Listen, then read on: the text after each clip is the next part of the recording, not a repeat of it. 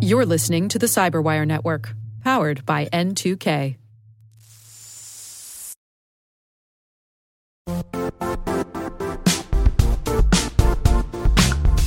Don't struggle to align your organization's cybersecurity with business risk.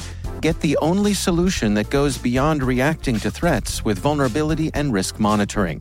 You need the next evolution of MDR, and only Critical Start delivers it. Critical Start doesn't just monitor and respond to threats. They put you in control by detecting suspicious activities, quickly responding to contain threats, and identifying your most critical assets and protecting them against vulnerabilities and exposures. With continuous visibility, expert guidance, and measurable risk reduction, Critical Start has redefined what it means to manage cyber risk. Demonstrate provable security maturity to your leadership while positioning your program to achieve the greatest risk reduction per dollar spent. Stop fearing risk and start managing it with Critical Start. Visit criticalstart.com and request a demo today. That's criticalstart.com.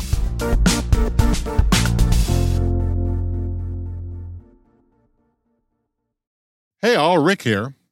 If you've ever heard me speak in public or listened to some of the podcasts and webinars I've done here at the Cyberwire, you may have heard me explain this idea I've had for years about this profession of ours, this cybersecurity network defender occupation.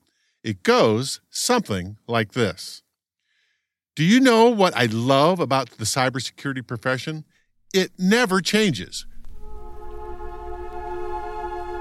There's always some bad guy doing some new devious and dastardly thing to our networks, stealing our data or destroying our infrastructure. But if I'm being honest, it's usually cool and sexy in an Ocean's Eleven kind of way, and how the heist is all very complicated, but ends with the gang like Brad Pitt, Matt Damon, Carl Reiner, and the rest all lined up, silently looking at the lovely Bellagio water fountain in Las Vegas, Nevada, after successfully completing their task, not talking, just enjoying their success for a minute, saying goodbye with their eyes, and then slowly walking away from each other. But it's definitely bad, and we shouldn't be romanticizing it. And like I said, constantly changing. And that's the part I love. Our profession reminds me of one of my favorite old Disney cartoons, when at the beginning of the movie, Pocahontas sings about why she loves what's just around the river bend. I love most about rivers is you can't step in the same river twice. As she says, you never step in the same river twice, and that's the way it is in cybersecurity. What can I say? It's exciting. Let's just say that we will never be bored. What's around the river bend? But do you know what I hate about the cybersecurity profession? The river is always changing. There is so much information that we need to consume and understand in order to stay current in our profession that the task is almost impossible to accomplish. It's so daunting that many of us don't know where to start. That sounds like a perfect discussion topic for the CyberWire hash table.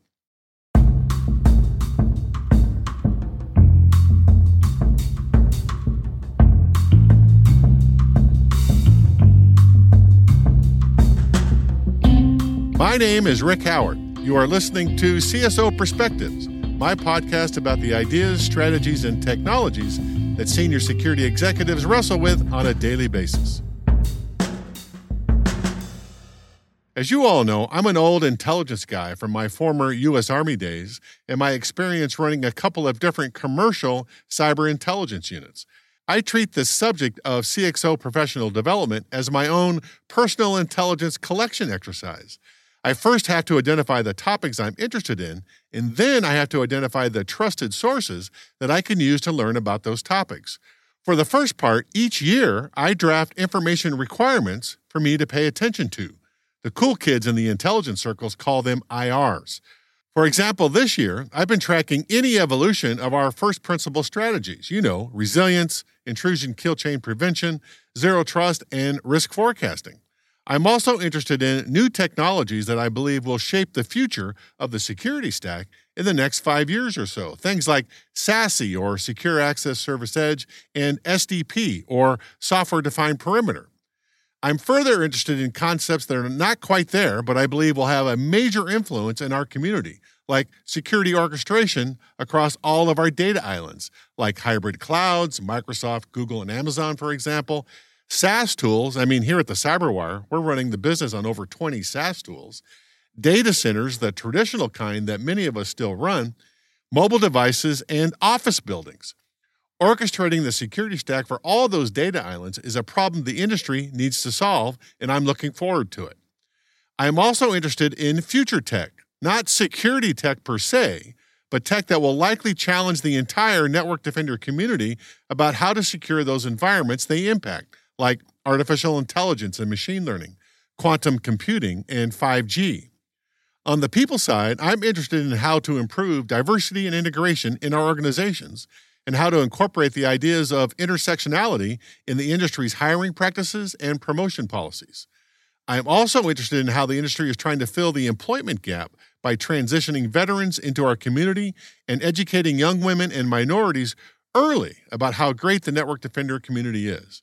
And lastly, I'm also interested in any tips on how to convey the security status of my organization to the board. All those topics are just me. They are what I'm interested in. So I thought I would get a second opinion. I asked Gary McAlum, the former USAA CSO, and now since he stepped down from that job in the last month or so, he has time to be a regular here at the hash table with us. So I asked him about what he saw as topics that CSOs should be paying attention to. I think it's really important to stay up on current events. Current events in general across the world, the economy, geopolitical events, but in particular the cyber business, which is not hard to do these days because it tends to be front page, whether it's Colonial Pipeline or JBS or the Massachusetts Transportation Authority, right? Artificial intelligence is one.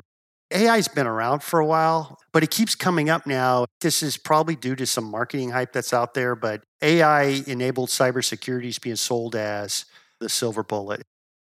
I'm very interested in seeing how AI has evolved, right? This is not new to cybersecurity. I think some of it gets thrown out as a tagline. Machine learning is a early version of an AI type of model. But truly AI centric type of uh, technologies, platforms, and algorithms, I'm not sure that I've seen that yet. And so I'm really interested in staying more up to date on artificial intelligence and seeing how it's evolving as I talk to startup vendors and new technologies, right? They have this great presentation. They describe, oh, this is what it can do. As the person who has to implement it in an IT environment, I'm thinking, how would you operationalize that? And when you dig into that, sometimes it, there's not a great answer there. It's a little bit of we'll figure it out as we go. And that's not a great answer either. How you operationalize these technologies versus talk about them in an academic PowerPoint salesmanship type of environment is key to me. When you get into the whole facial recognition aspect, right? The inherent bias of facial recognition algorithms against people of color, for example. Then you, you translate that into how do police organizations and law enforcement organizations use it? Then you get into this whole conversation that's very disturbing around hey, listen, this bias is driving us to profile a certain demographic incorrectly. There's a whole conversation around that. That is a problem, right?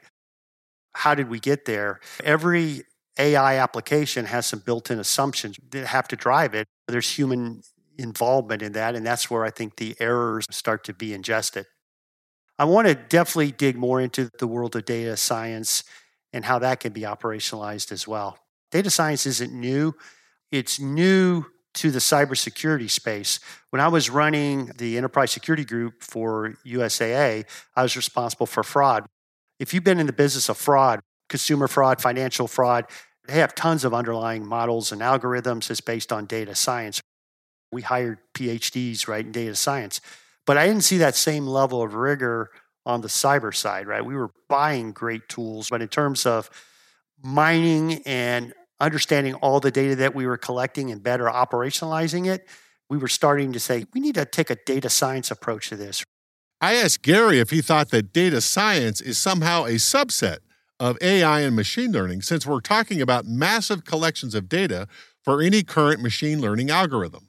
No, I think I see machine learning as a subset of the AI conversation. I see the data science world as a much broader ecosystem of thinking and processes and rigor around all the different sources of data that's out there, how you can use them, how you can process them, how you can learn from them. And so there might be a machine learning component to that as a subset, but yet I think there has to be some of the tooling, for example, because the data science world can only be operationalized through the tooling. I do think there's a machine learning component to it, but it doesn't naturally jump out at you. And since we're talking about massive collections of data here, I asked Gary if he thought visualization techniques were a key element to understanding this entire knowledge domain. Spreadsheets are great, but the graphic visuals, right, are worth a million bucks. My experience with some of our really smart data scientists, there's all sorts of underlying tools and capabilities, but if they could come up with a Tableau view of a problem set, gold, gold. I became a big fan of Tableau along the way because our data scientists were using it to display great trends that they were able to pull out around data sets. Dawn Cappelli is the Rockwell Automation CISO, and by the way, a Cybersecurity Canon Hall of Fame author for the book that she co wrote called The CERT Guide to Insider Threats, written in 2012. But it's still the most comprehensive source on how to think about insider threats to your environments. But she had a different take on what she was concerned about for artificial intelligence. Just last week, I was researching security issues in artificial intelligence, and it really centered mainly around the fact that, especially from a security perspective, that if you are creating artificial intelligence models to try and fight the bad guys, you know, the threat actors in the security world, those threat actors know you're doing that. And so they're gaming your system so that you are seeing something as being normal when it's really not normal. Clearly, all three of us have artificial intelligence on our radar as a key information requirement. But Dawn also has other items on that list. Right now, the biggest thing in my mind is this whole supply chain security. We've been worried about it since 2017 when NotPetya was propagated through the software supply chain. We've had a high priority security initiative since 2017 looking at that. So we're ahead of the game. But we were thinking about software that we include in our products. But now you're talking about like SolarWinds, you're talking about everything you buy and you bring into your company. And to look at the software supply chain for every product you bring in is not real practical. I think we'll get there over the years. That'll just become the way that the business runs and you can't be selling software unless you have an SDLC and you have the software bill of materials but it's going to take a while to get there so that's top of mind right now but aside from that cloud security is huge everything is now in the cloud and whoever would have thought a decade ago that we would be providing services through the cloud to manufacturing environments. That was unheard of. They wanted to be air gapped from their enterprise, let alone the cloud. You've got to be kidding. But now it's cloud. Back in my insider risk days, I used to say, You have got to be kidding. How can you put all your information in the cloud? That whole, it's all, they're all insider threats to you, that whole cloud company. And now look at where we've all gone. I've been reading about watering holes again. It seems like they're cropping back up again. And we really have to rely on those companies that are running those cloud based EDR services or DNS services. We have to rely on those companies to figure out that looks like a watering hole. I see the same bad thing happening at multiple customers around the world after they visited that site that somehow we have to get that under control. That really is scary to me. I think the most important thing is for people to pay attention to their own business. You have to understand what your company's doing, what their strategic direction is, what in, new innovation they are planning to explore. You need to be right in there on the ground floor. You don't want to have to catch up later. Um, with companies implementing things like artificial intelligence in their products, you don't want to catch up to that later and say, wait, what did you do? Oh, release that? Let's think about that. I think just staying in touch with the business and knowing what your company is doing. And it's important because when new issues arise, new risks are identified, if you really understand what's going on with the company, then you yourself can make an assessment of is this a drop everything issue that we have to address immediately? Or is this something that just can be put on the backlog for the next PI planning session? So I, think that's the most important thing in my mind that's non technical, but a lot of security people overlook.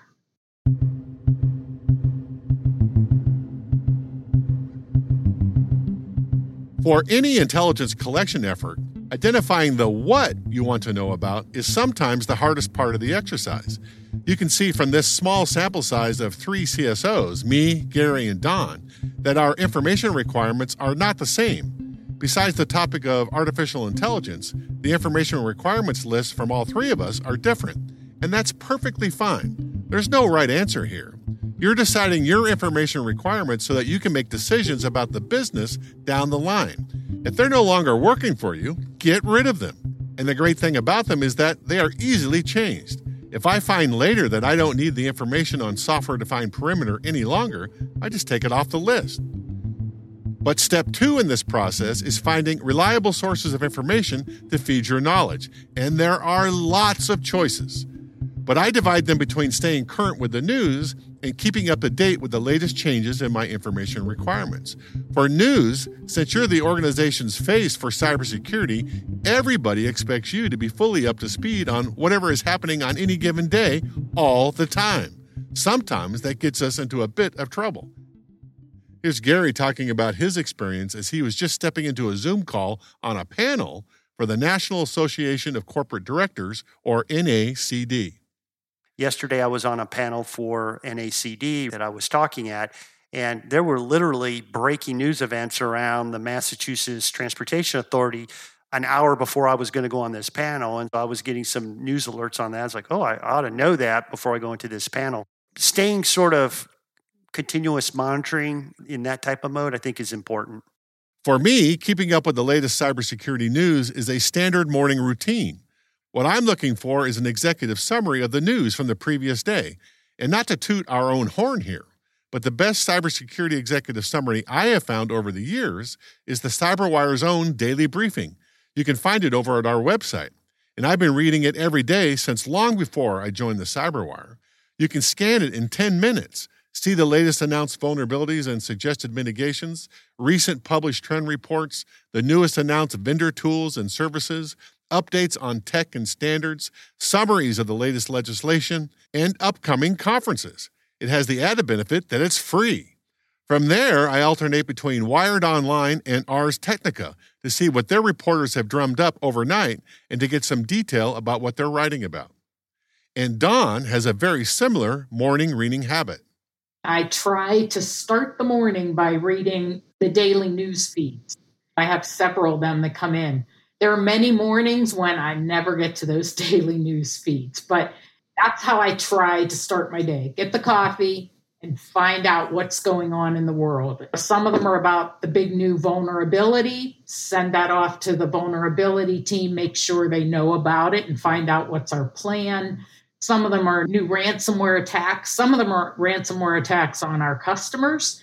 So I'll send them to our business teams so that they're aware in case they need help.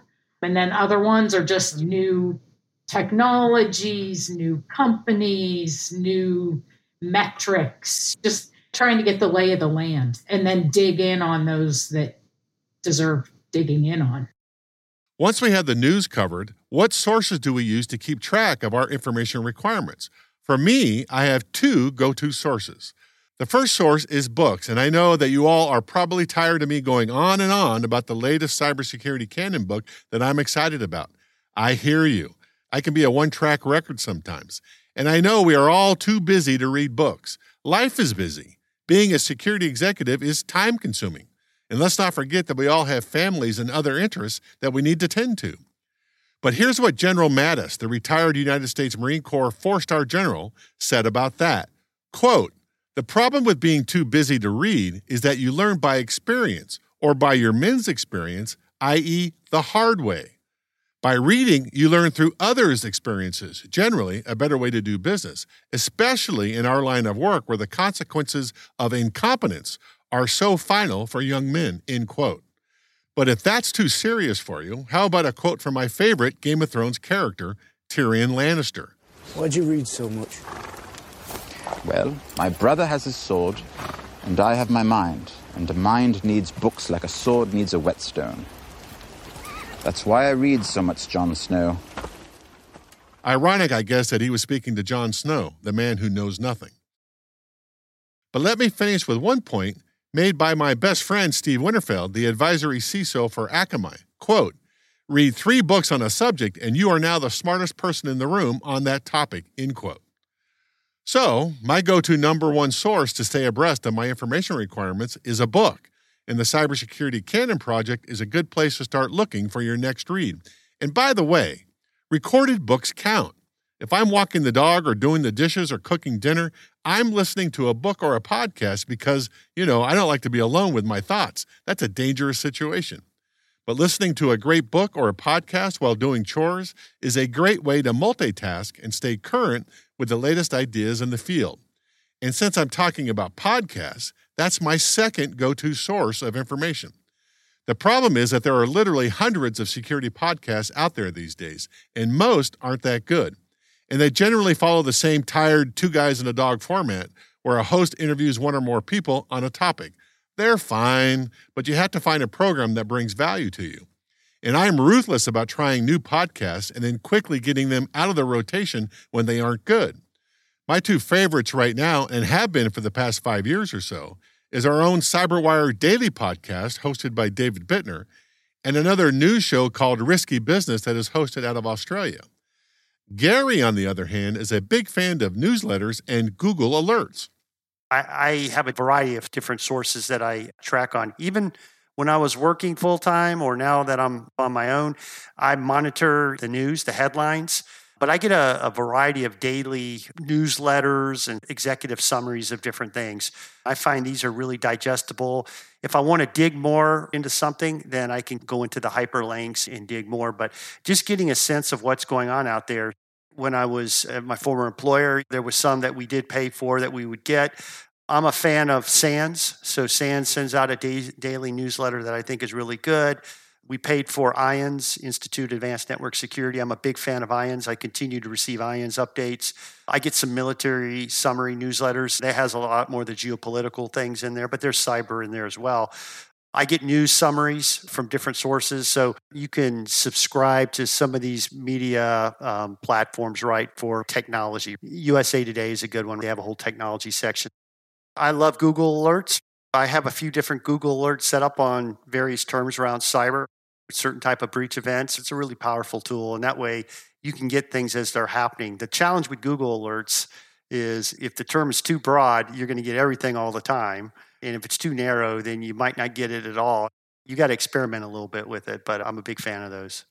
Dawn prefers newsletters too, but she likes the government provided newsletters over the more commercial ones.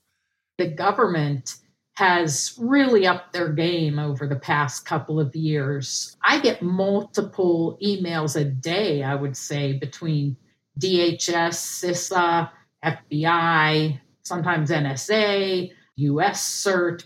I subscribe to all of those government feeds, and they've really come out with good information over the past few years that we weren't getting before that. So, we're a member of the Cybersecurity Collaborative. I'm on their executive advisory board. They send out a daily feed. That's the one that I always check first. Gartner has one that they send out every morning. Wall Street Journal, they have a cyber feed now. And theirs sometimes has more of a business focus, which is interesting. There's a CIO feed from the Wall Street Journal. I like to mix it up and read different feeds, different mornings, so that I'm getting a good wide variety of perspectives throughout the week. I don't go out looking for things. I just start with those daily emails because I figure someone else already did that. They already did the legwork of looking across the internet and figuring out what, what happened yesterday and overnight. So I just use their expertise. And there you have it. I treat the entire CXO professional development process as my own personal intelligence collection exercise. I first identify the things I think I need to be smart about, and then I seek the sources that will provide me the most value. For me, it's news, executive summaries, books, and podcasts. But for Gary and Dawn, I think they prefer the newsletter format.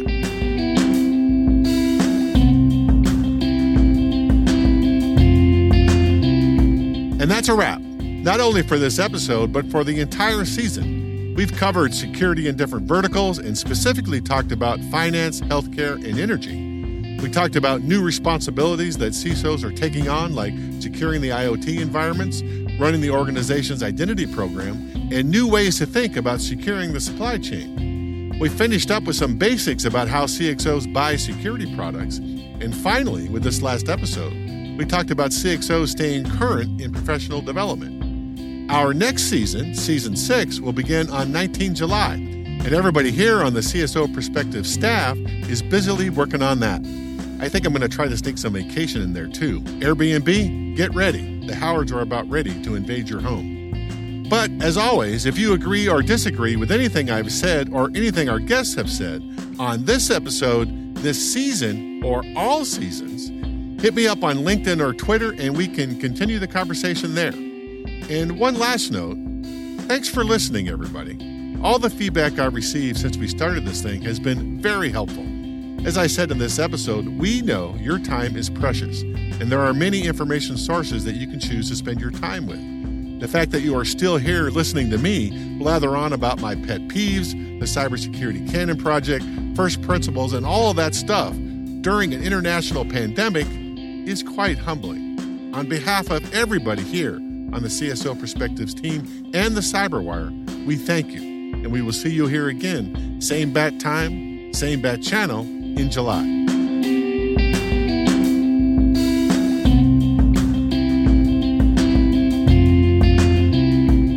The Cyberwire CSO Perspectives is edited by John Petrick and executive produced by Peter Kilpie.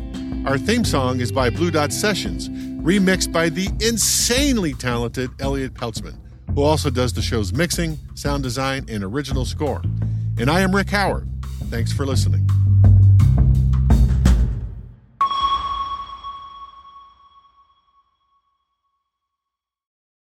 If you enjoyed this preview of CSO Perspectives, be sure to subscribe to CyberWire Pro and get access to the rest of this episode, as well as all past seasons of CSO Perspectives ad free. And you all know I love getting rid of the ads. Visit thecyberwire.com slash CSO Pro. That's thecyberwire.com slash CSO PRO to explore the many benefits of CyberWire Pro and to subscribe.